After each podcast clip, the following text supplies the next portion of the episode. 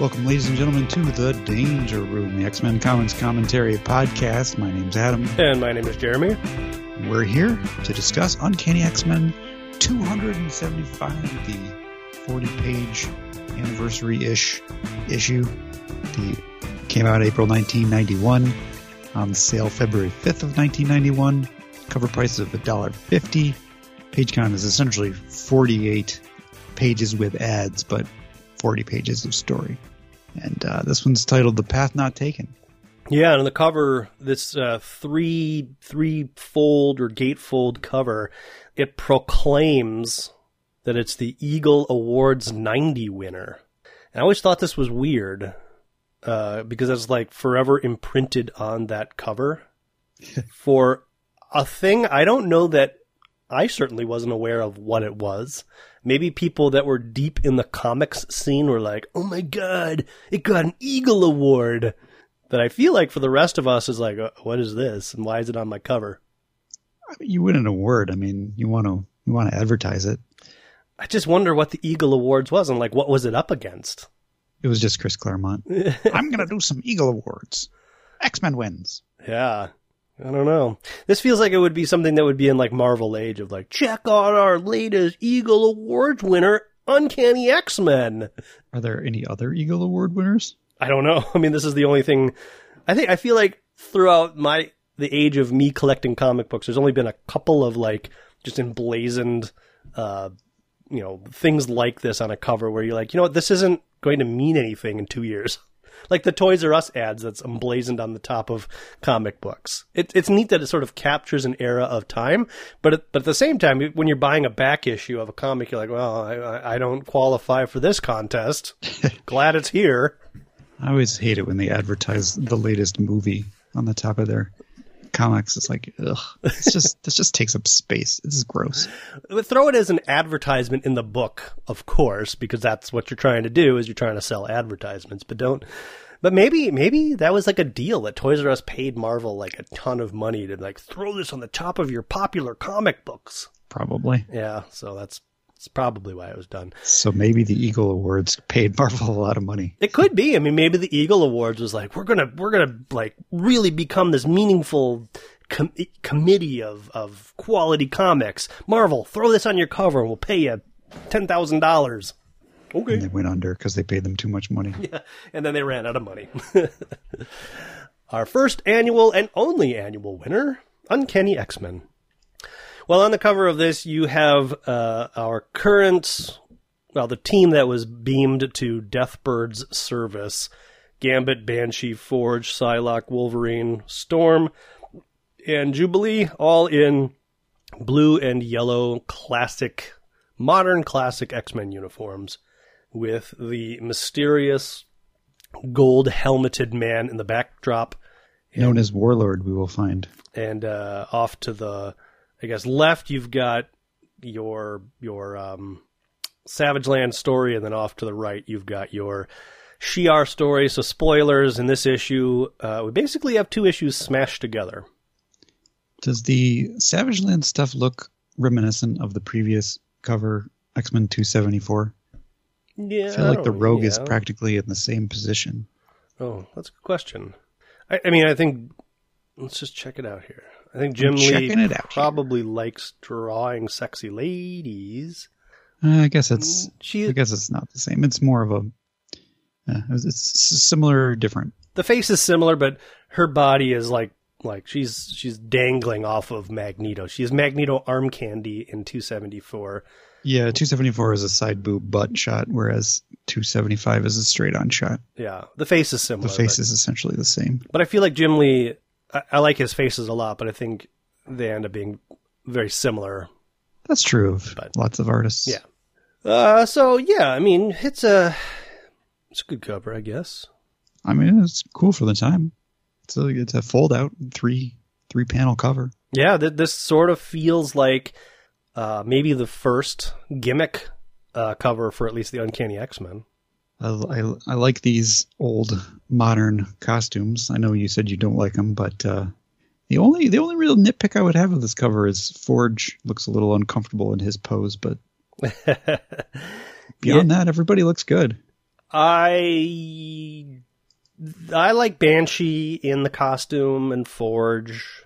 Uh, I I'm, I'm probably just so used to Wolverine, and uh, I don't really care about Psylocke what she's wearing. Uh, but but Wolverine and, and Jubilee and Gambit to me have have iconic classic costumes, and so to take them out of those costumes and throw them into the X Men uniforms feels weird. But it'll happen again, so whatever. Eh, it's okay.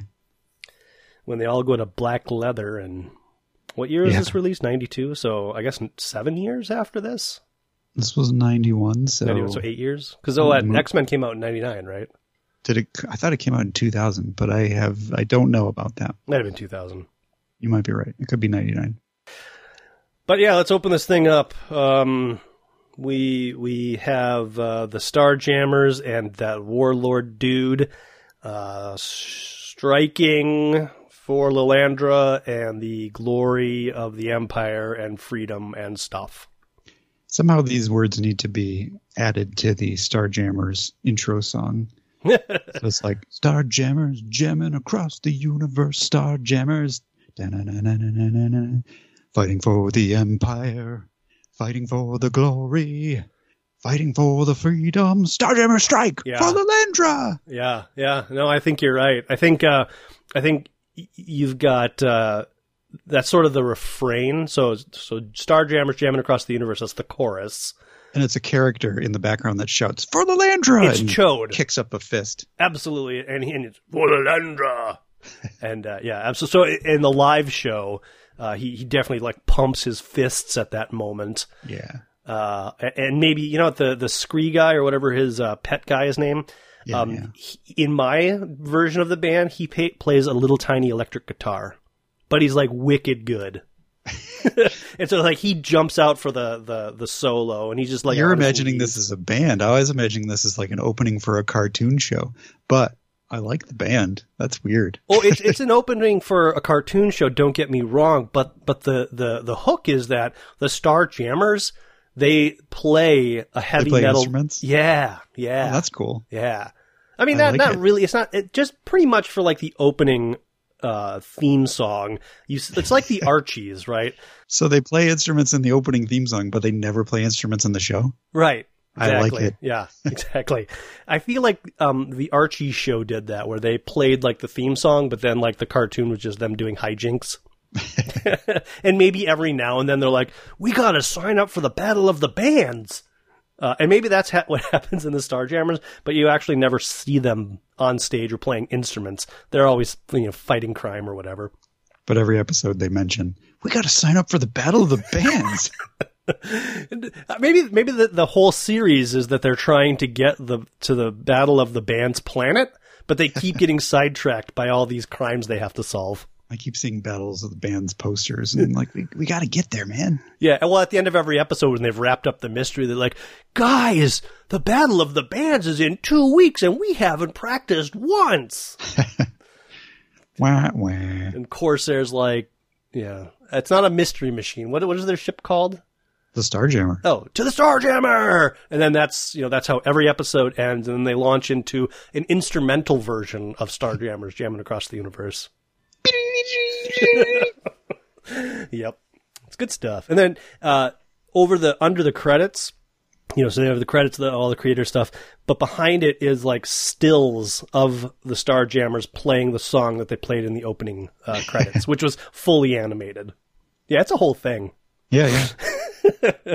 this this this is a. I'm going to pretend this is a real show that was part of my childhood. You know what? Uh, with Disney Plus basically releasing everything and anything, I think we could have a really good shot of getting this thing created. Even if it's just like an eight episode, you know, one shot season. I'm telling you, man. We discussed this before, but the X Men should start with a Starjammers movie, and people would be like, what is it, the Starjammers?" But they go see it because it's a Marvel movie, and then like there would be just random X Men like references, but no actual X Men in it. And maybe at the end of the movie, they'd visit Professor X and be like, "Oh, okay, Maybe. that was that was weird." I, I mean, I don't know that Shi'ar and, and all of this stuff is any more in the popular culture than Eternals is, and that was a movie. Exactly. So, at this point, And apparently, Eternals didn't do well enough that they're going to make a sequel. So instead of making an Eternal sequel, just make a Starjammers movie. there you go. Could feature some leftover Eternals characters. Why not? So if you're in the Eternals, the the character cast, and you're like, man, the Avengers, three of those move, four of those movies, and all of these spin-offs, this is gonna be awesome. We're set for life. And then it gets released, and they're like, oh, I guess we're because I think there's a rule like if you've been in one Marvel movie, like that's it, you can't be recast as somebody else. Into another um, Marvel like property, Yeah. unless you're Patton Oswalt. What was? Oh well, that I don't know if that counts. I mean, he's been in shows. He's been in. Uh, he's he played voices. Uh, I feel like he's done multiple things, like in the le- in the legit MCU, but like he was on the Agents of Shield show, so I guess that doesn't really count. I don't think that counts, right? I think it's like like Disney proper. So MODOK, which is great by the way, if you haven't seen it. I don't know if that. I watched the first episode. I didn't like it. Oh, you didn't? I Yeah, I too like- much animal violence. oh I don't. too much unnecessary animal violence. Was, was spun for laughter. Yeah, I don't know that that continues because I don't I don't remember any animal violence. Um, I thought it was great, but I think it was a Hulu original, so I don't that doesn't count. Uh, Yeah, I don't wasn't- think. I wasn't. I forgot about that actually. I don't remember. I'm sure there was probably a scene of young MODOK probably torturing an animal for laughs, but I don't remember it. I do. Okay, well, I'm not gonna go over it. Just rewatch the first episode, and you'll be like, "Oh, that's what he's talking about." It's it's fairly constant through the entire episode. It's not like a thing where you can be like, "Oh, well, at least we're over that bit." It's it goes on through the entire thing. okay, You just keep bringing it back. all right. Well, the intention is if you keep doing something, eventually it's gonna be funny. uh, well, that's the Family Guy sort of formula. Yeah, yeah. All right. Anyways, the Star Jammers are striking, and we get a two-page spread with three panels on it of the Star Jammer docking with I don't know a big Imperial ship. I think that Deathbird is on. Yeah, so the Starjammer's a little ship. The Deathbird ship is a Bahamut ship. It's a Bahamut class or something. Apocalypse class Bahamut. How do you pronounce that word? Behemoth. Behemoth. Yeah. Uh, it's Behemoth? Much, much, much bigger. Behemoth. Yeah. Let's go with that. And yeah, yeah, this is a, they're they're just fighting stuff. This this is a very wordy issue. It took quite a while to read. Forty pages of Chris Claremont like putting words all over the place. We're not going to cover it in that detail. Yeah, maybe this this might be like the beginning of the end for Jim Lee because he's just like I just draw an action and and and scenes and stuff. He's putting all these words on my panels. I mean, the words aren't. None of the words are bad. I, No. I never felt like, oh, so many words. These are pointless. Well, once I did. I'll- maybe I'll point that out when we get there, or, or I'll forget. There's only one point where I noticed all the words, and I was like, wow, it's a lot of words. So this issue is uh, by Chris Claremont and Jim Lee. Scott Williams is the inker. Tom Orzechowski is the letter. Uh, Livy Oliver and Rosas, Is it or Oliveri or is Or- it Oliver Slash? I don't know. Okay, Let's go with I'm assuming it's Oliveri. Oliveri. Yeah, let's go with that. He's the colorist, uh, or she. They are the colorist. Bob Harras is the editor. Tom DeFalco is the editor in chief. And this one has a special thanks to Karl Altstaetter, who I don't know who that is. I don't know who that is either. I'm gonna just type it into Google. Let's do that. see what happens. Because I read that, and I was like, I wonder if he's just kind of like an editorial guy. He's like, guys, you should just throw this in the plot. And they're like, that's a great idea, Carl. You're going to make something in this business. Or is he a Marvel fan who died, which makes it a lot more sad? Karl Altstaetter Comics. I make comics. I make toys. I write. They're my friends. I made them. All right, so he's A comic creator? maker, Okay. toy maker. He's on Instagram. Yeah. Presumably still alive. Good. Well, good for him. So maybe he was just kind of an employee there at Marvel with a with a good idea, and they decided to give him a little credit. Maybe he was like Chris Claremont way back in that Right. uh, story that he, they give him credit for or something. I, I, um, that's what I'm going with. I think that's a good idea. Writer, penciler, inker, editor who has worked for Image, Marvel, DC, and others. Okay, Oh. so he's a, he's a comic guy. Yeah, so maybe he lent some pencils somewhere in this issue. Does this mean that Jim Lee is sharing plot duties with Chris Claremont? Absolutely. Yeah.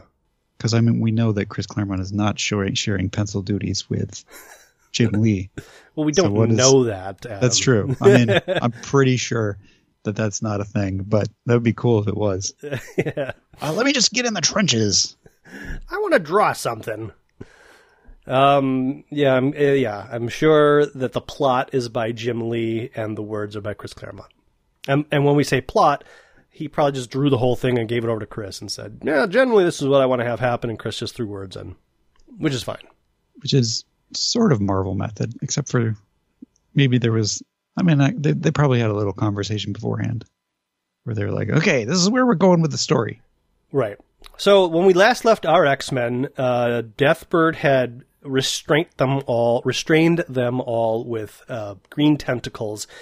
Uh, in where we join them here, Wolverine is keeps trying to slash his way out, but the the tentacles keep regrowing, so he he just can't get a foothold. He can't get out.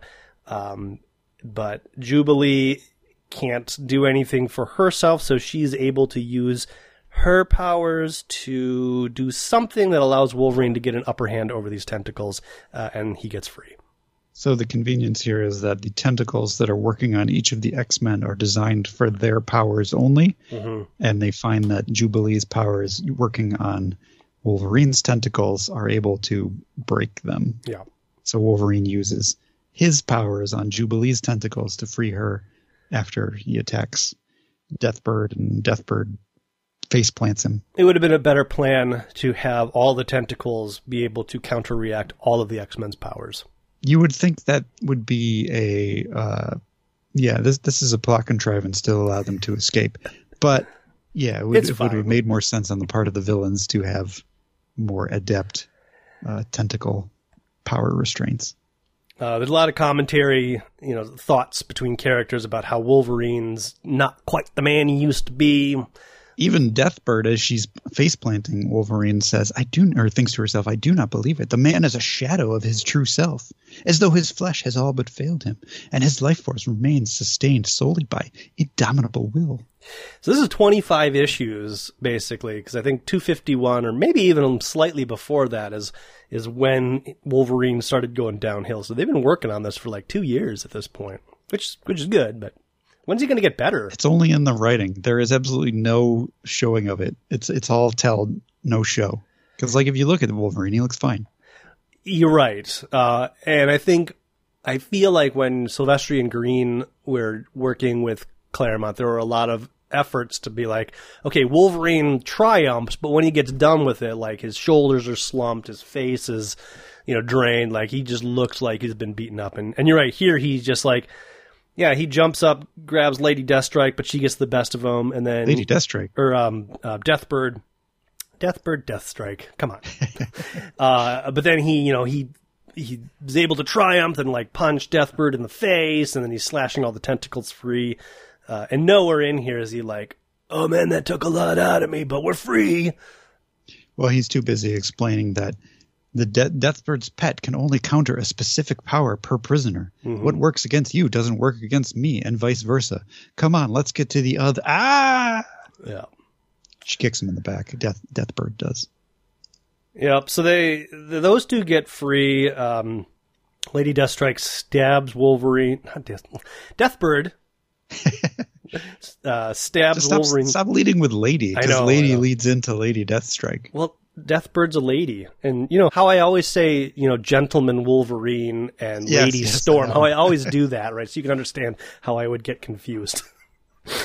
uh, and Jubilee yells at uh, Deathbird, calling her a murderer. Come back here, you gutless cow!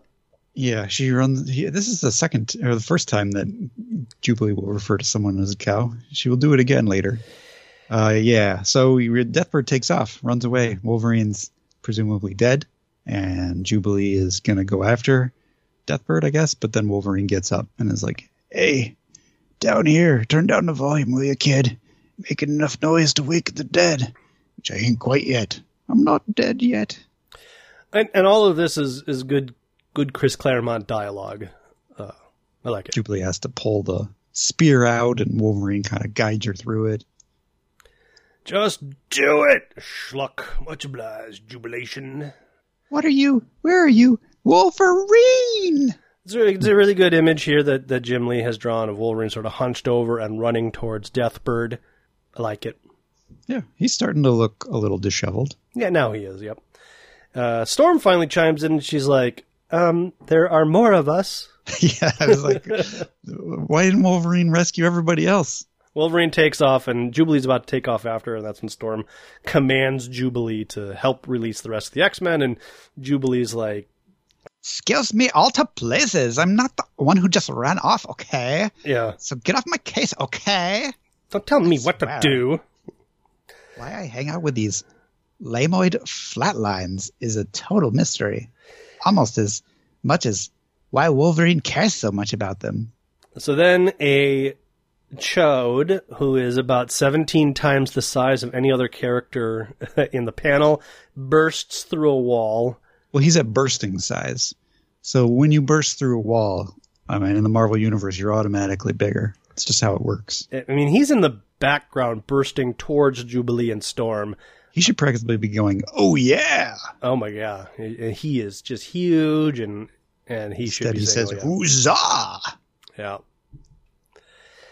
And uh, that's when a bunch of guns point point at Jubilee, and they're like, "Surrender, Imperial, or die!" And she's like, "Ah!" And that's when Lilandra shows up, and she's like, "Hey, these are X Men. These are our friends. Don't worry about them. Glad to see you guys." Unlike my sister, we do not slaughter children, and most especially not our dearest friends. For shame, Starjammer, not recognizing the X-Men. Oops. Which, and she does say that. Well, we only really know three of these. The rest of these uh, people are all strangers, but everybody's, you know, you know, like, oh my god, we're in space. Uh, and so they do they do a good job of pointing out, like, well, only Wolverine, Banshee, and I have been off world. Everybody else is kind of a noob to this. I am Ch'od. Gesundheit. So the Star Jammers are leading the X Men, I guess, to do uh, an escape, and that's when the Imperial. No, remember- they're they're not escaping. They're trying to find and capture Deathbird. They're they're on a mission here. Oh, and they This is this is to reclaim uh, Lilandra's throne. they bump into the the imperial like royal guard We're working for Deathbird. Yeah. yeah i've always been sort of confused about these people so this is like uh, gladiator and, and i guess on the next page we get a, a full page full two page spread um, of all these characters but when we've seen these guys in the past they've all i feel like they've been on the side of lilandra So the Imperial Guard and Guardian always work for whoever's in charge of the Shi'ar. Doesn't matter if it's a good or bad person. It's just whoever's in charge. So even though it's Deathbird who is working against Lilandra, the Imperial Guard must ally themselves with whoever the leader is, even if it's even if it's bad. yeah i suppose yep and that's what happens here. So we get this two-page uh, uh, spread of all these characters and a reintroduction of who all of these characters are and what their names are. Two characters mysteriously not named. One is Warlord. I don't know why they just didn't put Warlord there. Where's Warlord? Oh, yeah. Well, he's new. Well, he's new, but I don't know who half these people are.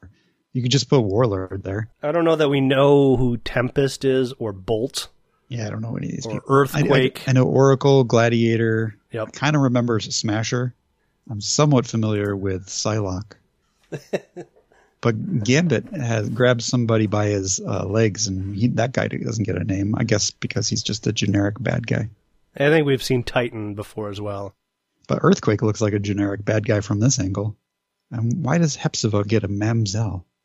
She's always been Mamzelle Hepzibah. She's You could she's just a, say Hepzibah.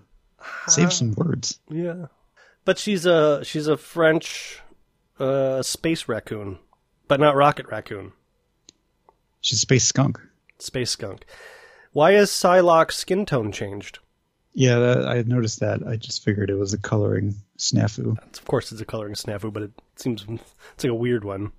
What is Raza doing? I guess he's just jumping, but he's like running down Titan. It looks like. Whee! Yeah, this is fun. Titan is enormous, by the way. So that must be his power, right? yeah, I'm assuming. Uh, yeah, he just gets knocked over. So Wolverine, meanwhile, Wolverine chases down Deathbird. Uh, and I guess he's getting ready to stab her. Just ate your days, darling. I should have remembered you do not die as easily as most, Wolverine, a mistake I shall not make again. And then back on the bridge, the, the other X Men continue to fight the Imperial Guard. Like the way you move, Sherry. Geez Louise, Gambit, and I thought I was the motor mouth. And Forge is like, You guys like each other, stop it. Give me a break, will ya? Banshee thinks to himself, Gambit does ask a lot of questions, learning about learning all he can about us without revealing a whit about himself. Still, Storm trusts him, why shouldn't I? And I wonder, you know, is that just throwaway dialogue or is Chris Claremont angling towards something with Gambit?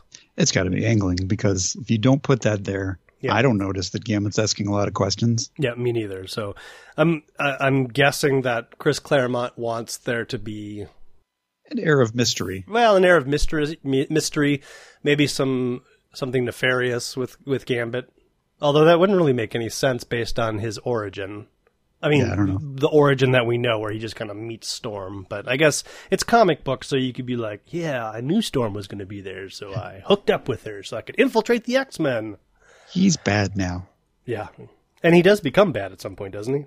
Doesn't he become a horseman? I don't know. I, I at some point I've I stopped following these the X Men and I lost track of what happened to Gambit. But Yeah. I mean, he's still there today. So So the X Men triumph over the Imperial Guard in short order. I mean, you got all these pages to to show that, but uh, they don't. Lila Cheney is there now. Lila Cheney. I don't know where she's been in the past couple of pages, but well, uh, she's just kind of a intergalactic teleporter, so uh, she, she probably was hiding. just hiding around. Yeah, she's like, I can't fight. I sing in a band and teleport people. Okay. But yeah, so they're they're all uh, they're all captured. Wolverine uh, walks in, got a got a tied up, captured uh, Deathbird, and he's like, "All right, well that wraps up that caper." Storm explains the plot for, for the last couple of issues. Uh, somehow, Deathbird duped Lila Cheney, Cheney, into teleporting us here, ostensibly to rescue Charles Xavier. We were to be her cat's paws. Our mission was to slay him. But we didn't see the professor. Where is he? Or Lilandra, where is he? And that's when, Well, Alandra, she's talking to Alandra. yeah, that's when, uh, right, and that's when uh, Warlord walks up and he pulls off his helmet, and it's like, "It's me." Where else would the royal consort be? But by the side of his beloved, especially when he also serves as her a warlord. And so we get a touching reunion between really the only people that know uh, the professor, which is Banshee, Wolverine, and Storm. And uh, professor's there. Lilandra's kind of hanging off on the side. And he's like, I've missed you so much, and the original uniforms, what a treat! But who are these new faces? Has the team gone through yet another metamorphosis? So that's the legendary Charles Xavier, says Forge. That's that's your forge. Yeah, he, he only has one line in this issue. Uh, yep, and the other the, the rest of the X Men and the Starjammers there are, are just kind of looking on. He's just some. All right. Uh, uh, oh, I'm, I'm getting all my voices mixed up. So I'm, I'm just going to stop. I'm stopping. Jubilee doesn't like him. I'll, I'll leave it with that. Big deal. He's just some bald ancient geek. Nice talk, Sherry. Um, uh, I lost it too. Yeah, that's, Yeah. I, I can't get it for some reason. Like I ain't a charade, Cajun. Let's say what it please. I'm, gonna- yeah, I'm gonna stop as well. Uh, um, I think Jubilee. Jubilee here says, uh, "I don't like this guy. I don't like this place. I want to go home," Well, she it's her first time in space. and that's respectable. Yeah. So then we turn our attention to the Savage Land, where shield helicopters are, are flying low. They've got uh, Ka-Zar and and uh, Magneto, Rogue, Nick Fury's on the on the helicopter, and Zabu is here, and they're going to confront uh, Zaladane, Mm-hmm. and they're playing Flight of the Valkyrie or Charge of the Valkyries.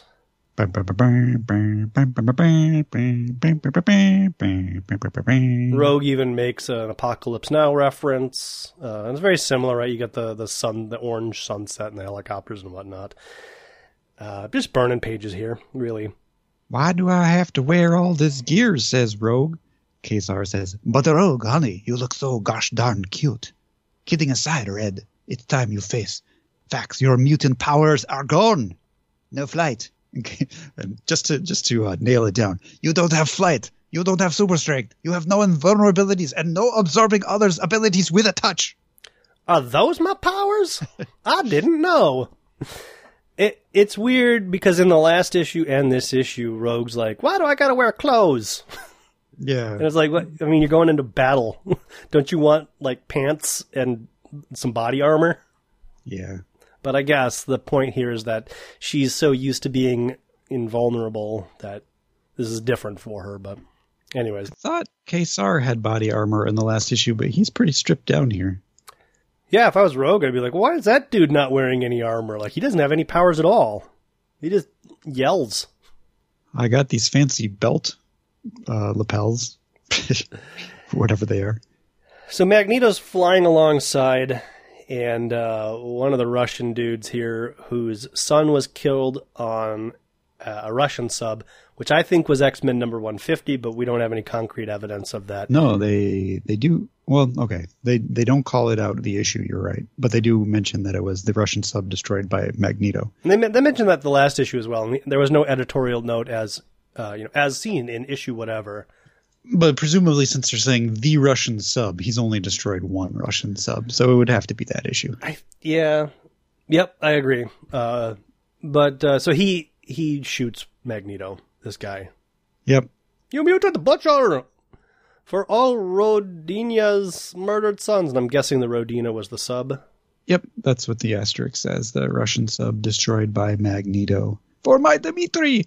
Uh, not only does he shoot Magneto, but Magneto flies into uh, Nick Fury's helicopter and they all go crashing down. Yeah. And so uh, a sergeant or colonel, whatever, is like, What did you do? Not only did you take out Magneto, but you also took out one of our allies. allies. And the guy's like, Murdering traitor, you've shot down one of our own! he's like, Well, it's a necessary thing I had to do. My orders were to eliminate Magneto, and I've done that. What about the rest of us? Without his power, how are we to defend ourselves against them? And he points out the window, and there's a bunch of pteranodons, pterodactyls, whatever you call them. and Zaladane savages riding them with shields and spears. Uh, so, so they are in trouble.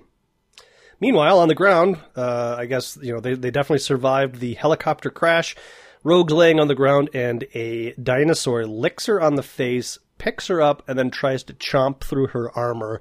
And at that point, she's like, "Oh, geez, glad I've got this armor." Good thing I'm wearing it.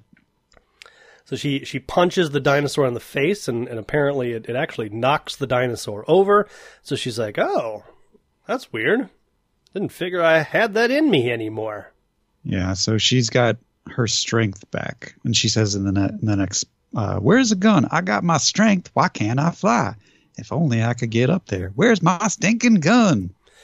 And that's when Zabu and um, Ka-Zar swing in and start attacking uh, some of these dinosaurs. They're small dinosaurs, They so are they're very thankfully small. they're not too difficult to get to uh, shoe, as Rogue says. So I guess uh, Rogue was picked up by like a Tyrannosaurus Rex, and Zabu is attacking the uh, what are the Jurassic, the small Jurassic Park dinosaurs? Raptors, Raptors, yeah. Velociraptors. Yeah, yeah. So I think that's what's happening here. I don't think it's a T Rex that picked up Rogue because it's pretty small, unless it's like a baby T Rex. Yeah, but the the dinosaur that Zabu knocks over is like a cat. Yeah, it's very in, small. In, in perspective to Zabu, whereas the dinosaur that is chomping on Rogue is at least twice her height, which I guess is not T Rex height, but Yeah. baby T Rex. does kind of look like a T Rex though. Okay, just a baby T Rex. So the, the colonel is dead because that's who they were trying to rescue up there. The dinosaurs, I guess, ate him as much as they could. Uh, Nick Fury is okay though. It's worse upstairs. Looks like we're the only survivors. I know it sounds callous, but the faster and further we move away from here, the better. Before Zaladine, Zaladane's people come a hunting. So in Zaladane's castle, uh, apparently what she likes to do is pin up poses. And this is the page where I noticed all the dialogue, and I was like, "Whoa, what the heck?" I may not have read much of this because I don't know what she's saying, but it does boil down to like we're gonna kill Magneto. Yeah, the um the Russian general is now working with Zaladane. He's shirtless. oh, Uh, how'd this happen? it just happened off panel. presumably all his buddies are dead. Maybe I don't know. Not really sure. We ne- we never find out what happens to the other Russians. How did he get here? The the ter- pterodactyls with the her minions picked him up. You know, you got 40 pages to deal with. uh, you could have shown this of like, all of you are dead to me. I go with them. One panel. And then all this stuff with Rogue and, and Zabu and Ka-Zar. And then Zaladane with Yuri. And then I'm not like, cause I'm looking at this like this is just some weird Kraven guy. No, no, that's that's uh, Yuri Vasilyevich Semyonov. I mean, it says it right there. So it's, it's my bad for not catching that. But to your point, like, I think I saw these four panels and all the words and it was like, okay, next page. Uh, Anyways. she also mentions that the uh, she is going to be the woman responsible for the ultimate destruction of Magneto, which is weird because I thought Magneto was dead, but I guess not. I mean, I didn't really think Magneto was dead, but this is a weird way to let us know that he survived being shot. for the woman responsible for, yeah, yeah. You think you would see Magneto, Yeah. but you know that's just a little nitpick. Yeah, I mean, you could try to argue that Magneto is dead right now, and it's she's responsible for it, but we know that Yuri was the one that did the Right. shooting. So uh, Right. yeah. So it kind of doesn't it kind of doesn't make any sense the way that it's presented unless you show Magneto in the foreground being tortured or something. Meanwhile, Nick Fury. Uh, th- this is a big nitpick. This page is a complete waste of time. Like this is a page you could have skipped to show what happened to Yuri. Right. Well, they could have shrunk it down. I, I the one thing I do like here is that Ka-Zar is like, "Oh my gosh, this is a wasteland burnt out by Terminus," which happened in uh, Avengers number two fifty seven, which we probably read, but I don't remember it. Uh, and then they talk about like how the High Evolutionary restored the land to health, which was X Men Annual number twelve, which we did read. Uh, so you know, just kind of like if you're paying this close of attention, or probably more likely what happened is Jim Lee drew all of this. Chris Claremont's looking back at his notes. He's like, uh, "Oh gosh, um, okay, this is what happened. It's fine." Which is, you know, I love I love it when they do callbacks and stuff like Mm-hmm. that. But this goes nowhere, and it, and it's, it's this whole page is about how there are terrible dinosaur monsters that are more vicious than normal dinosaurs in the woods, making you think that they're actually going to encounter them, and they never do. So it was Yeah. a bit of a letdown. I'm wondering if, you know, because Jim Lee has, you know, it's all overgrown. So they're trying to cover their base there. It's overgrown because the High Evolutionary did his thing. And then in the bottom panel, um, you've got these dinosaurs that are kind of like uh, watching them from afar, which should pay off, but I don't think it ever does. Uh, and so Chris Claremont's like, "Eh, I'm gonna- I guess I got to deal with these dinosaurs that we drew in. There's one more dinosaur in this issue, and it doesn't really. I don't feel like it connects to this, but maybe it's supposed to. So then we turn our attention to Zaladane's citadel. Oh, right, and and and so this is what uh, Zaladane is referring to is they've captured Magneto somehow. Right in Yeah, and yeah. she's going to steal his powers using Brainchild's machines, in which she and Magneto both have to be naked. They're standing on top of these circular light devices, and she's absorbing his powers. And the uh, ultimate end goal is that Magneto will be dead, and she will have all his powers. Nereel is there, and uh, Shanna. Yeah, it's it's a little creepy here because like Brain Child, no Worm, uh, uh, took control of Shanna and Nereel, but then transferred that power over to Brainchild. So you get this weird kind of creepy sexual vibe from from Brainchild. Yeah, Brainchild's pretty gross. Yeah, and and so like uh, Nereel's in sort of a kneeling, subservient pose next to her. I don't think she's not calling him master, but she, oh, she does as my master brainchild desires. And then Shanna's just in the foreground, like you know, stripper posing. Yeah, this is this Really is weird. very strange pose for Shanna. Yeah, yeah. Uh, and then yes, like you said, uh, you've got Zaladane sort of just absorbing as much power uh, from a naked Magneto. They're both naked, um, and I think ultimately the power is just like too much for Zaladane. she has to do it in chunks. Yeah. So she, well, first we get, for some reason, and I guess this is just a page filler. Uh, we every the Magneto's backstory is displayed to everybody uh, as part of the process for some reason. Uh, and I like this, and I'll, I don't know what, what your feelings are on this page. I guess I like it because I don't mind uh, Magneto retelling his past. It's just kind of a weird sort of thing to have displayed to everybody. I like it better as though Magneto is just thinking about all of this as he is Yeah. as he is dying. But it's weird that everybody sees it because that doesn't really have a payoff. Right, and I think that's just in the writing. Like I think Jim Lee drew this, and I don't, you know, who knows what his intentions were. They could very well have been like um, Yuri and Brainchild, just kind of like you know, evilly watching, you know, the the destruction and the downfall of Magneto, and then everything. You know, below Magneto, which is kind of his backstory of his kid and his wife dying, could have been in his imagination. Uh, but for some reason, it's written as though everybody's seeing uh, this. It's like being projected out. And I don't think it needed to be written that way. It could have been Yeah. exactly what you said of like, this is happening. Um, this is what, you know, uh, Brainchild and Yuri are seeing is just like a, a Magneto on his knees, defeated. But what Magneto's seeing is just like his life playing out in front of him and how everything just turns into a mess. And, and there's a lot of dialogue in here. His little green sort of narration of him sort of, sort of reframing his life. Yeah. Uh, of like, which is uh, good. All of that Yeah. stuff is good. Uh, it goes all the way up to him battling the Shadow King, which was uh, only a couple of issues ago. Pre-extinction agenda. Uh, and then that's when Zaladane's like, "Oh, that was magnificent, but I gotta, I gotta go take a break. Get me my robe. Leave him naked." Magneto tries to taunt her. As, what am I more than you can handle? And she's like, whatever. Shut up, old man. Blessed Peter, that look. I think maybe this is when I really, yeah, because then she's like, "Calm yourself, Yuri Veslavlich." It's no more than an old wolf's last gesture of defiance. Yeah, and I never, I, when I read this issue, I did not connect this man to the man in the helicopter, even though they're the exact same, because they look different, right? Like he doesn't have a shirt anymore. He doesn't have his shirt on, so how did he get here? Like, just who is this guy? Uh, I think I just accepted it of like, okay, she's the, maybe I missed this guy from the last issue.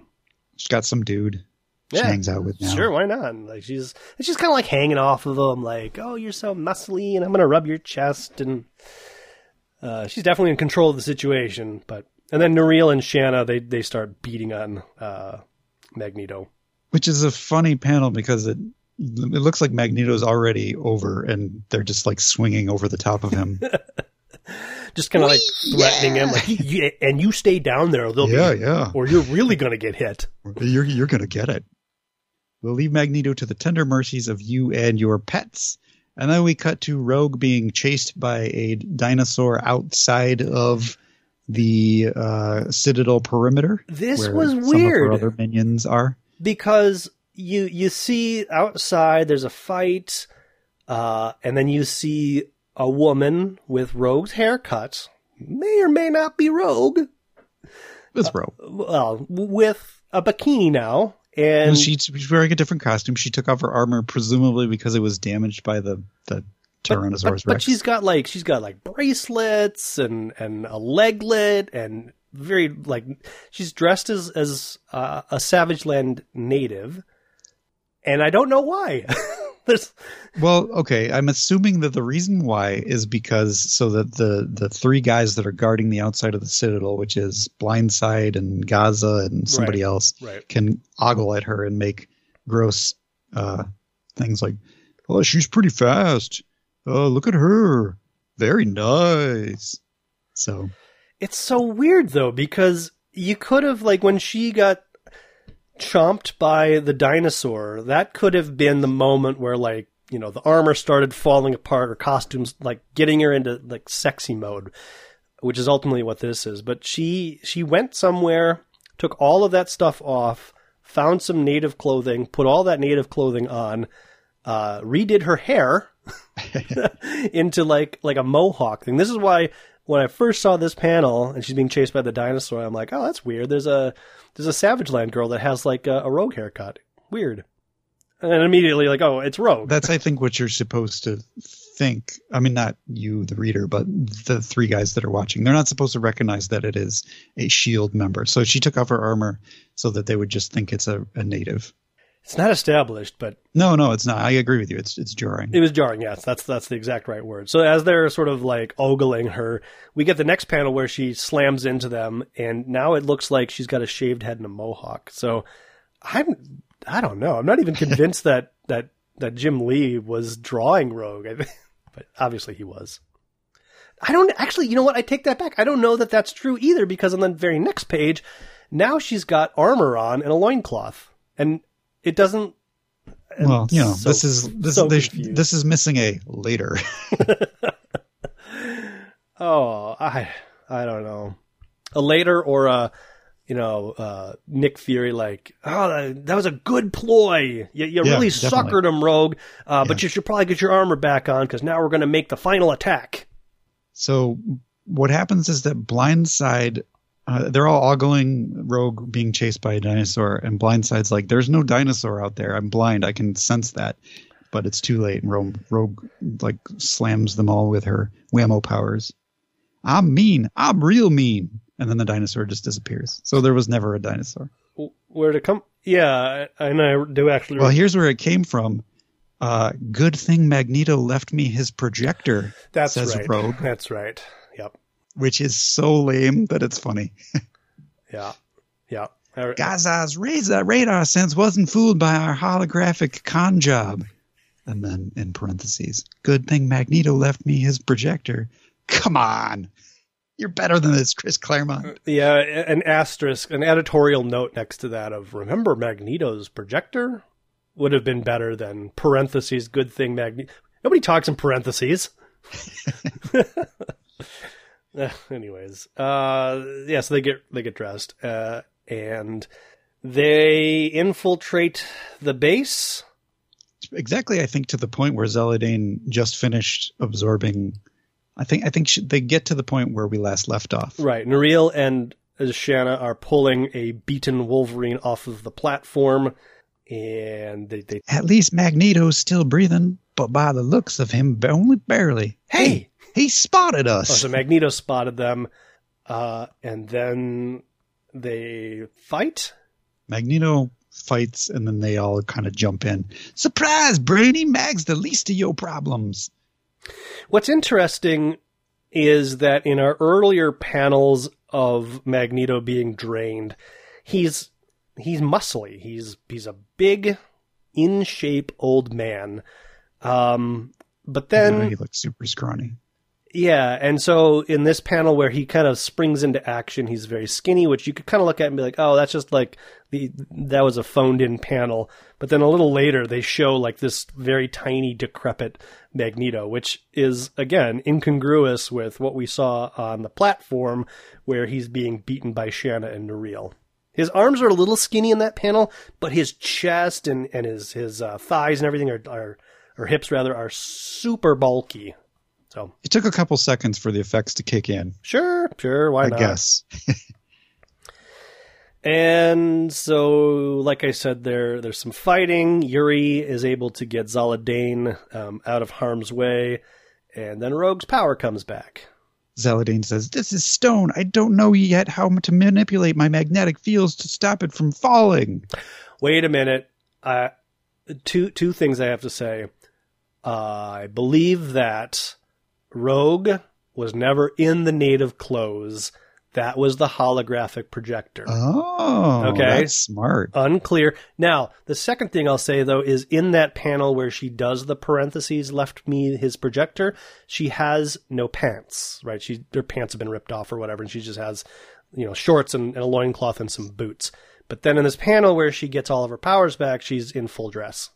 So, oh, I would blame that on the colorist the colorist could have colored in some pants there. I think you're right. Actually, I think you're absolutely right. Is that she is supposed to have pants in that holographic projector panel, but the colorist is like, I don't know what's going on here.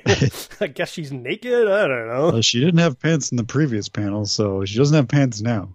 Uh, it's good, good call on the hologram though. Yeah, that, that is. Uh, I'm glad you pointed that out because somebody, somebody would have said something in our comments somewhere. Yeah, right.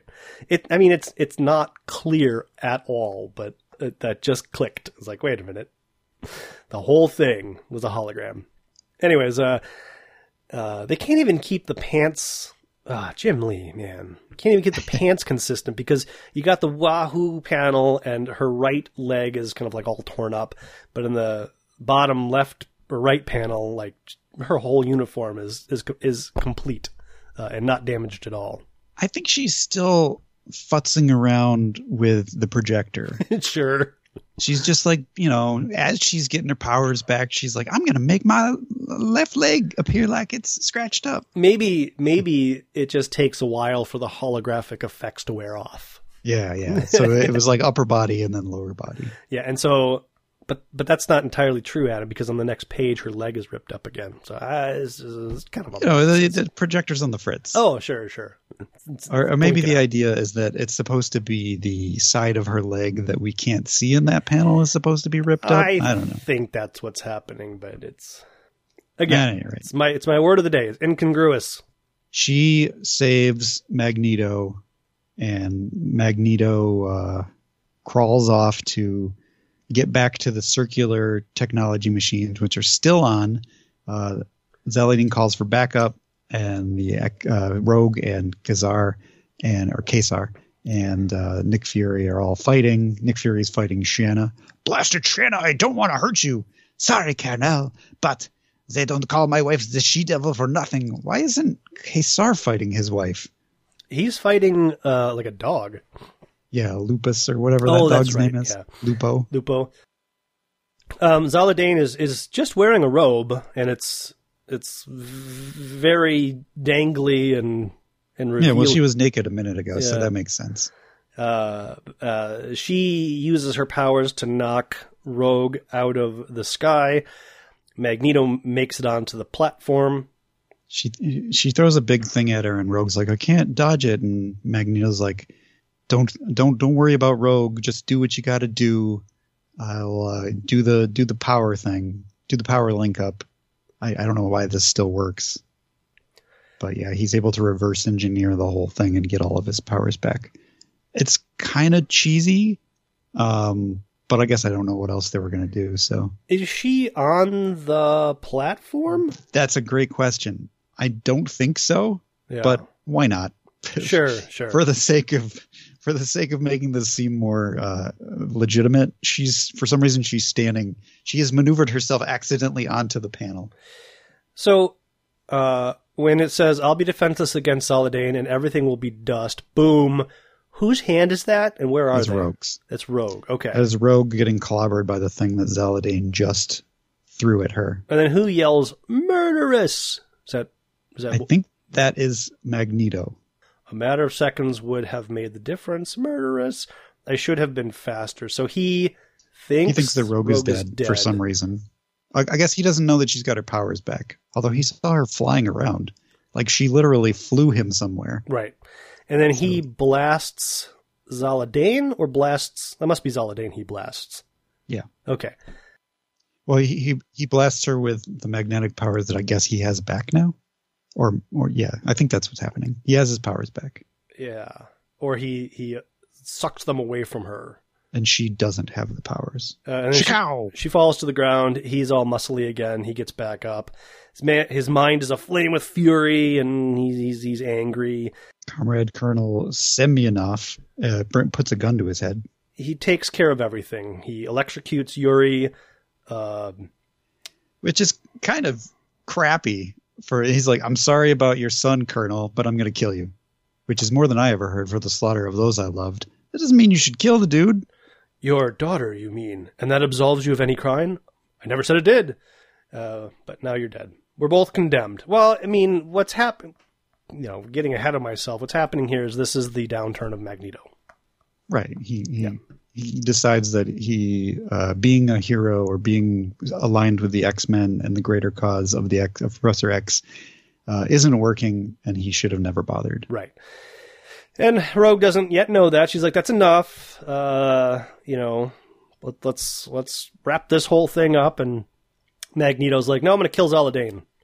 Yeah there can only be one master of magnetism, and we get a page of uh, Rogue making an argument and Twelve little uh, panels of Rogue, Nick Fury, and Magneto sort of going back and forth, and you got Zaladane sort of in there giving an evil grin of like, I guess like, oh, these heroes are gonna let me go so I can fight another day, and Magneto's like, nah. The new mutants were left in my charge and they suffered for it because I tried to pattern myself after Charles Xavier. I am not Xavier. He closes his fist, which kills Zaladane. I will never be Charles Xavier. I was a fool to try. Uh, no. And he was for believing I could succeed. As he was. And so he reforms his classic Magneto costume. Which threw me for a loop for a second. I was like, wait, he's dressed now. What? Oh, and then I saw yeah. the little the little kind of metallic bits kind of going up to him and I was like, "Oh, okay. That's kind of neat." My people are in danger from the Hellfire Club and the accursed Shadow King, from the foul creatures such as this, perhaps even from the very United Nations, which Colonel Fury loyally serves, and a kinder, gentler Magneto cannot save them. Magneto out. I'll see you in X Men number one, guys. Peace out. And so he takes off, and they're like, well, how are we going to fix all this? And Storm says, come here, Worm, I need your powers. And then off panel, he fixes, she fixes everything. So she absorbs Zaladane's powers. And No, that Worm. or Worm's powers, and that immediately gives her control over all of the people that Worm has control over. Yes. So she makes them all go outside, and uh, she sheds a tear. Yeah. Well, she sheds a tear because Magneto, I think it's Magneto thinking because it's, it's Yeah, yeah. yeah. Okay. So absorbing Worm's powers, blah blah blah blah blah. Uh, and from this fateful crossroads, we go our separate ways, right? My choice is made, my destiny set. So we sort of introduced this idea that Magneto and Rogue are sort of, I guess, paired or falling in love, uh, but then they ultimately have to go their separate ways. Feels again a bit contrived, but There was a weird uh, thing, and I missed it, and I wanted to point it out where they ref- they referred to Magneto's daughter as being killed by Russians. Is that is that what happened? I don't remember.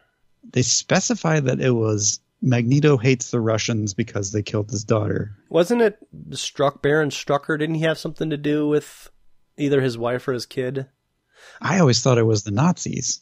No, the Nazis killed his his parents, Yeah. and then you know. But I mean, like like uh, the later Nazis, like after the Holocaust type stuff. well, I guess that would be Strucker, right? Because isn't yeah, he Third Baron Reich? Strucker and the I guess neo Nazis, I are. thought, and I don't remember the order of his wife and child dying, but I might be getting this confused with the movies. But I thought Townsfolk killed His wife, right? his wife, maybe. Yeah, Like by burning down their house or something. yeah. That rings a bell. Uh, Oh, here it is. Rogue says, Magneto, you hate the Russians because of what happened to your daughter, and Semyonov, you because of his son. So I guess Semyonov is still alive. You know, although they didn't- they Chris Claremont. Basically wrote all that. So if if this issue says Russians killed his daughter, I'm inclined to believe that that's what happened. I just don't remember. Yeah, it, it was just surprising to me that I was like, all right, I don't remember that. Maybe it was a less of a deal. Like he just lived in Russia and Yeah. they killed his daughter because they found out he was a mutant. Uh, But Okay. now they're turning it into a bigger deal. I can buy that. But I don't remember. Meanwhile, back in space, because that's still happening. The uh, yeah, the the Lilandra is swearing herself in as the new leader of the Shi'ar again, uh, the old leader. Does this guy kind of look like a predator? Or He something? does. I absolutely got a predator vibe from this guy. And then you got like a scroll, I think. Yeah, So they're like, yeah, hail Lilandra, she's in charge again, let's party! And so they party. Forge gets hit on by a girl, and I thought he was still in the f- storm, but I don't know. Maybe. I mean, I guess I guess he just thinks to himself, "Be still, my heart." I guess that's that's just a guy thing. He can still be into storm. I, I feel like comics don't do anything unless they're going to do something with that. So in my mind, Chris Claremont is writing out the Forge and Storm relationship so that he can focus on maybe some sort of a relationship thing with her and Gambit. Okay. and then and then maybe like a little love triangle of Gambit, Storm, and Jubilee, leading to dramatic conclusions. Which makes no sense whatsoever. Yeah, and I mean that, none of that ever comes to fruition, but Charles leaves as everybody uh, different people are doing different stuff. Uh, only only Storm, Forge, and Banshee came to the uh, this ceremony, I guess. Wolverine goes to a bar and hits on chicks and starts bar brawls. Yep. Psylocke meditates in the nude. Oh, I guess she just took a bath. Yeah, And she gets attacked by somebody who also looks naked. yeah, we see like a naked naked legs there pulling her hair. That's gotta hurt. Yeah, that that's mean. Yeah. Jubilee's like, man, Wolverine's got to start stop starting all these ba- uh, bar fights.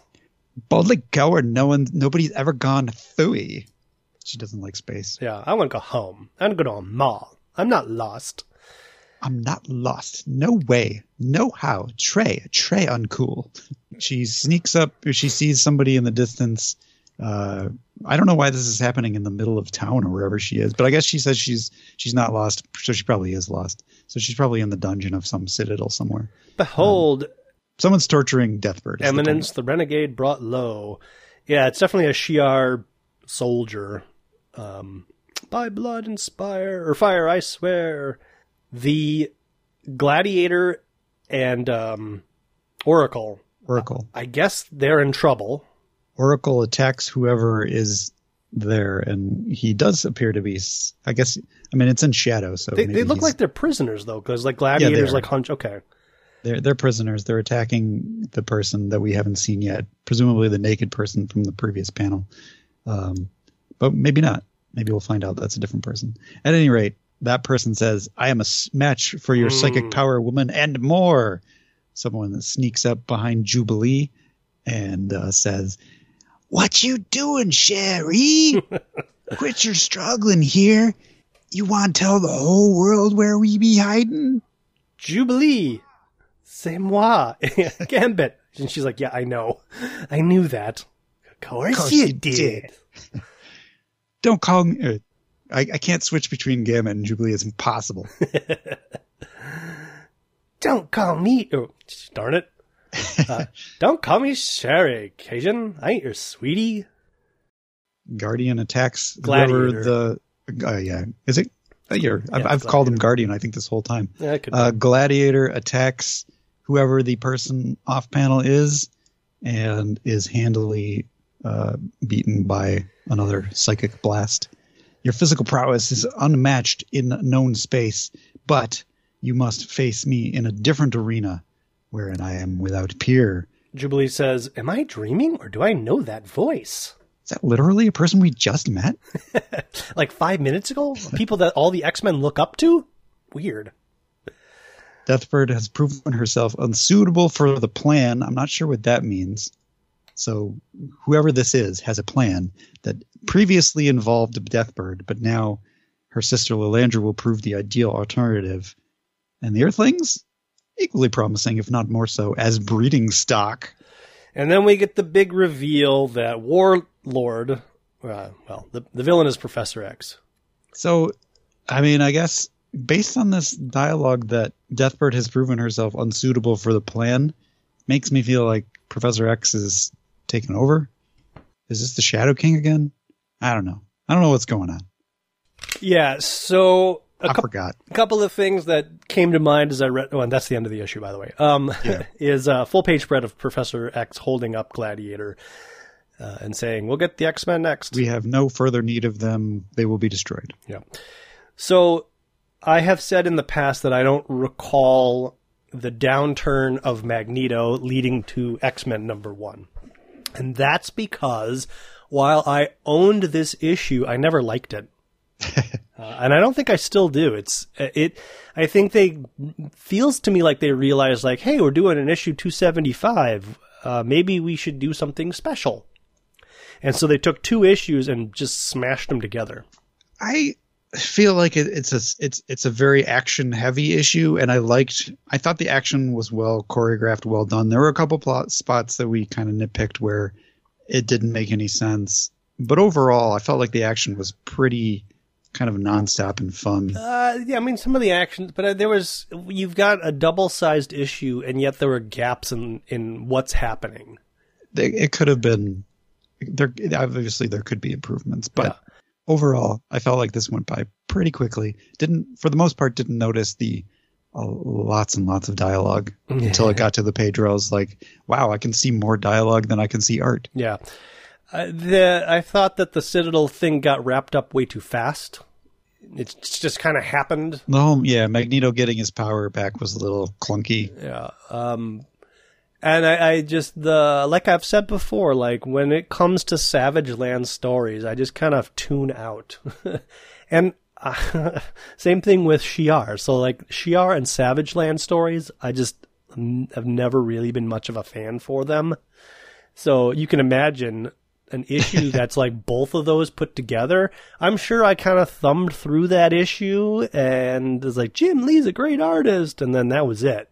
Cause I did not, until I read this yesterday, and I've read this issue a couple of times in the past, I didn't realize that this was like the issue where Magneto makes the decision to, to move on because I wasn't reading it before. Yeah, that makes sense.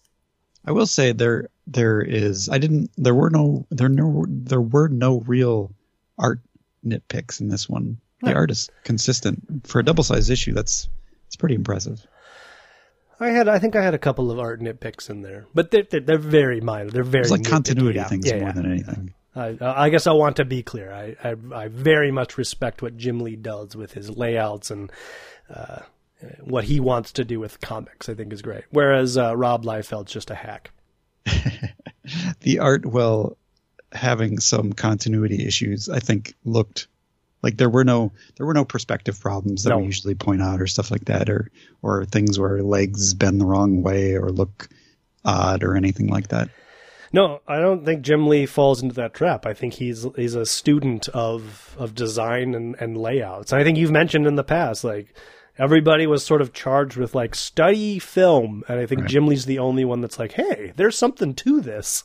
Yeah, framing and perspective and all this stuff, and he does a really good job of setting up a story, and I think that's maybe why. Uh, the Jim Lee uh, Chris Claremont relationship didn't work out because Chris Claremont wants to tell you everything that's happening, and Jim Lee's like, I want to show you everything that's happening. Because I think you could have taken this issue cut out half the dialogue, and you you would have known what was happening. Yeah, but Chris Claremont gets paid by the word. Does he? So he tries to. No, I have to make it up. Uh, anyways, but that would explain a lot. No, I think you know he's he's a he also has his craft, right? He's, he's a, a, wordsmith. I mean, he he what he does, he, he's the best at what he does, and what he does is uh, he tells a story. Yeah, he, he's very good at it. And you know, I think over the past, you know, however many episodes we've done of this thing, like we've had a lot of commentary around like, you know, what is hap- why is it, what is happening and why is it happening, especially sort of pre Chris Claremont. And then when Chris, once Chris Claremont comes in and starts, you know, like really, um, you know, paying attention and, and really sort of formulating like future plans of like, okay, we're going to do this issue, but in this issue, I'm going to set up this thing that, that, I don't know, we'll touch it in like 10, 10 issues. He really becomes sort of a student of, uh, what, what makes for people coming back, uh, to a story, serializing your story rather than sort of monster of the week and that sort of thing. So, but now I think, yeah, I think the 90s is all about highly stylized art. So like the two of them are, are not able to sort of, work together because Jim Lee's probably like, why are you putting all this dialogue over my art? Yeah, it's it's definitely that shift that artists are now more important than writers. And Chris Claremont's like, why are you putting all this art below my words? like, how are the people going to know what's happening unless I tell them what's happening? And again, I think it's just kind of a it's an it's the next wave of like how comics are done is you know you can do a lot with layouts and art and you don't need to and i think that's why today you'll take a modern comic book and it takes you seven minutes to read it yeah. Because there are so few words. But i think you know when you when you stop and and you could sit there for 20 minutes and you could look at all of the artwork um i don't but i think i think it's what you're supposed to do. I think uh, yeah I, I if if if something I like being pulled out of the issue by a striking panel or something like that, where I'm like, oh, that's really nice. Um, but for the most part, I know I know some people read comics once to read them, and they go through it and just look at the art. I don't do that. Yeah, and I think maybe what it is, because uh, I don't want to, I don't want to downplay like I don't want to say like comics today are, are, not as good as the comics used to be because it only takes me seven minutes to get through an issue. I think it's it's more that like a really good panel can tell uh, a whole story, and your brain can process that in you know a couple of seconds. Whereas when you're reading words and processing what those words mean, you know that that can be you know tens of seconds versus just a couple of seconds. Yeah, um, and maybe this is where all that begins, where the the '90s is sort of the the beginning of economic storytelling with artwork that tells the story more so than right the words. than the words. Yep, I agree. Well, let us know what you think of this brave new world of '90s. I guess it's not terribly new. We've been doing it for a while. But you can do so by visiting us at www.xmenpodcast.com, facebook.com forward slash Danger Room Podcast, uh, Twitter us at Danger Room Go, or email us dangerroom at xmenpodcast.com. Visit us on iTunes or wherever you get your podcasts to subscribe, leave feedback, leave stars, what have you. Uh, and go out to patreon.com slash danger room where we talk about the modern X-Men comics as well as other sort of uh, pop culture TV shows and movies and, and things of that nature. Here's the thing: if you if you want to know what that's like, uh, I left the House of X, Powers of X episodes available. I don't know, I don't know how you find them, but you you'd probably have to scroll through.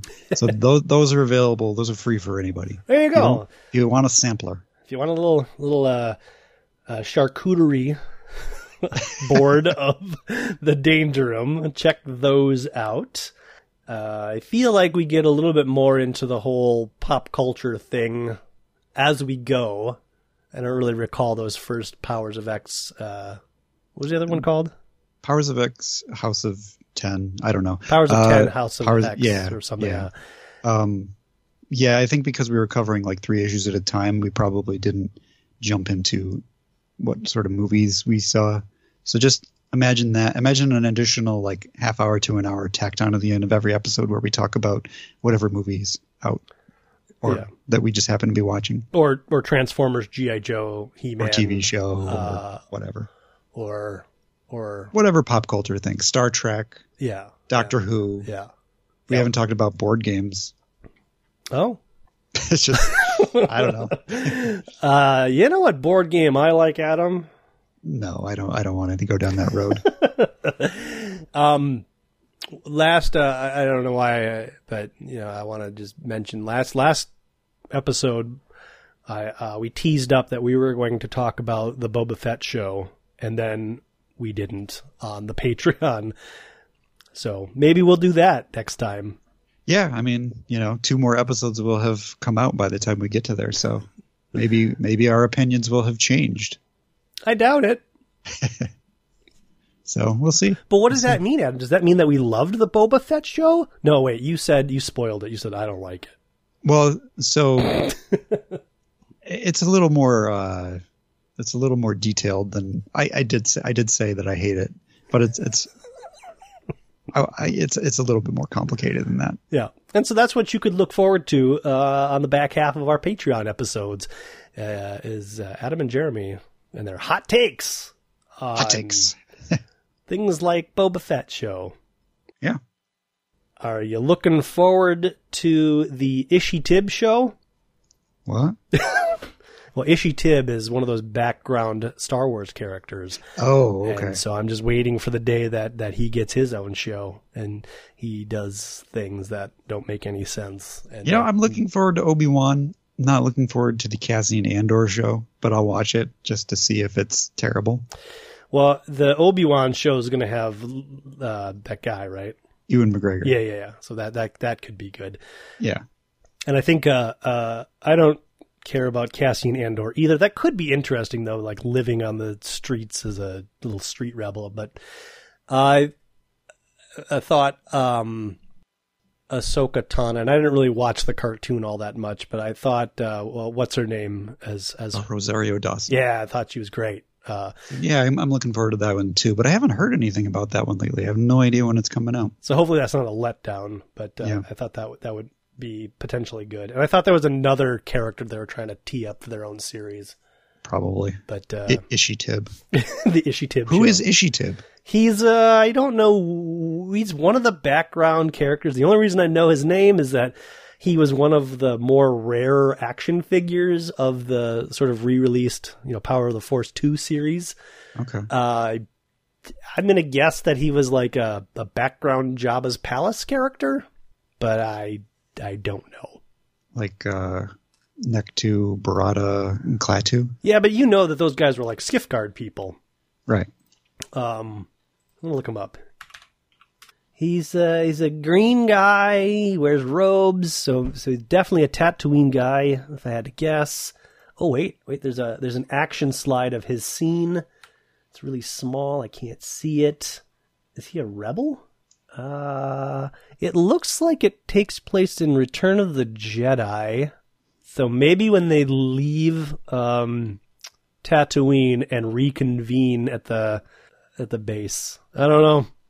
Okay. Let's go with that. no idea. Actually, you know, I I, I think uh, a um a Max Rebo show, traveling across the universe, playing music and solving crimes. I, I think that could be fun. Yeah, we discussed that. That's a, that's one of the uh, things that we discussed on our last Patreon episode. There you go. Get a little teaser of, of the, the, the Max Rebo. Uh, uh, what's the the female character? Oh boy, the the uh, I, I can't remember the one that was a puppet, but then they did CGI for. Yeah, for, if you if oh you, God, I that? will know it once it is said, Yeah. but yeah, I don't, I don't, I can't think of it off the top of my head. Uh, did you did, did you? I always thought the Army of Darkness stole Klaatu, Barada, Nikto from Star Wars, No. but they both stole from Yeah. the 1951, the day the year stood stood still. Yeah. Which I imagine must be public domain, and that's why everybody can refer to it. I don't know. They made they remade it with uh, Keanu Reeves as Klaatu, I think. Oh yeah. Or is that is that the character's name? I don't. Gort? I don't know. I think Gort was the robot. I think it's Klaatu. I don't know. Shortly after Klaatu is shot and killed, knowing that Klaatu has died, Gort vaporizes the polymer cube encasing him and kills the two soldiers. Helen conveys Klaatu's message. I guess I don't know who Barada and Nikto are. They must just be other aliens. Yeah, or it's just a f- or it's just a phrase that means Oh, something. is a phrase that originated in the the day the earth stood still. Klaatu instructs Helen that if any harm befalls him, she must say the phrase to the robot. Have you ever seen the day the earth stood still? Because I have not. I think I have. I think just because it, you know, I am a big Army of Darkness fan, and they're obviously once I bought like the action figures, I was like, hey, these guys are called Klaatu Barada Nikto. That's not funny. but for some reason, it was funny in Army of Darkness. I was like, all right, you know, I, I went through a little phase when um, Netflix. Uh, I don't know if they still do DVDs, but back when they did DVDs, I I, I uh, checked out uh, Twelve Angry Men, watched that, and then Day the Earth Stood Still, and I was gonna go on like this whole like 1950s uh, classic cinema binge, and I think I only made it through those two movies before I was like, okay, I've seen enough. I mean, it's fine, but you know, slow as a lot of those 50s movies were. They, yeah, they're definitely slow, still, Yeah, I don't know. That's there's that's some not why you watch significance them, and relevance. Yeah, no, I wasn't Yeah. bored of them. I just uh, my grand plans of like going through that that library uh, just dissipated. I also would like to do that someday. You know, Adam, at our age, those days are numbered. That's true. Just like Chris Claremont's days on the X Men comic. Oh, bringing it all back. Indeed.